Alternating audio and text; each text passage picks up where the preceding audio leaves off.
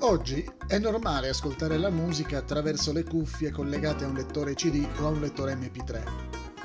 È così normale che molti produttori hanno eliminato dai loro cataloghi i synth amplificatori multicanale per dare spazio a altoparlanti da collegare alla TV dotati di Bluetooth per inviare il segnale audio ad auricolari o a cuffie wireless.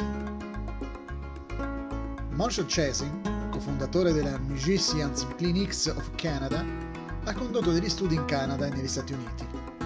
Ha scoperto che sempre più spesso i ragazzi soffrono di perdita dell'udito a causa dell'uso di cuffie con il volume sparato al massimo. Fuga dalla musica a forte volume. Il settimanale polacco Psia Ciurka riferisce che, anche se molti medici sono d'accordo nell'avvertire che la musica troppo forte ha un effetto negativo su tutto il corpo, sembra che sempre più ragazzi non siano capaci di fare a meno del lettore MP3. Qual è la ragione? Alcuni ragazzi usano lettori portatili per distaccarsi dall'ambiente. Con le cuffie sulle orecchie, un adolescente non deve più ascoltare le lamentele dei suoi genitori, né rispondere per esempio quando chiedono loro di fare qualcosa.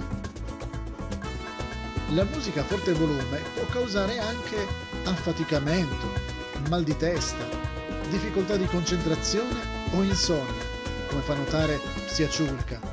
Ma ai genitori non si consiglia di vietare l'uso di lettori portatili. Piuttosto, si suggerisce di insegnare ai propri figli a esercitare autocontrollo. Il settimanale consiglia di tanto in tanto prendi in prestito il Walkman dei tuoi figli, concederai loro una pausa dagli auricolari e tu conoscerai il mondo in cui vivono.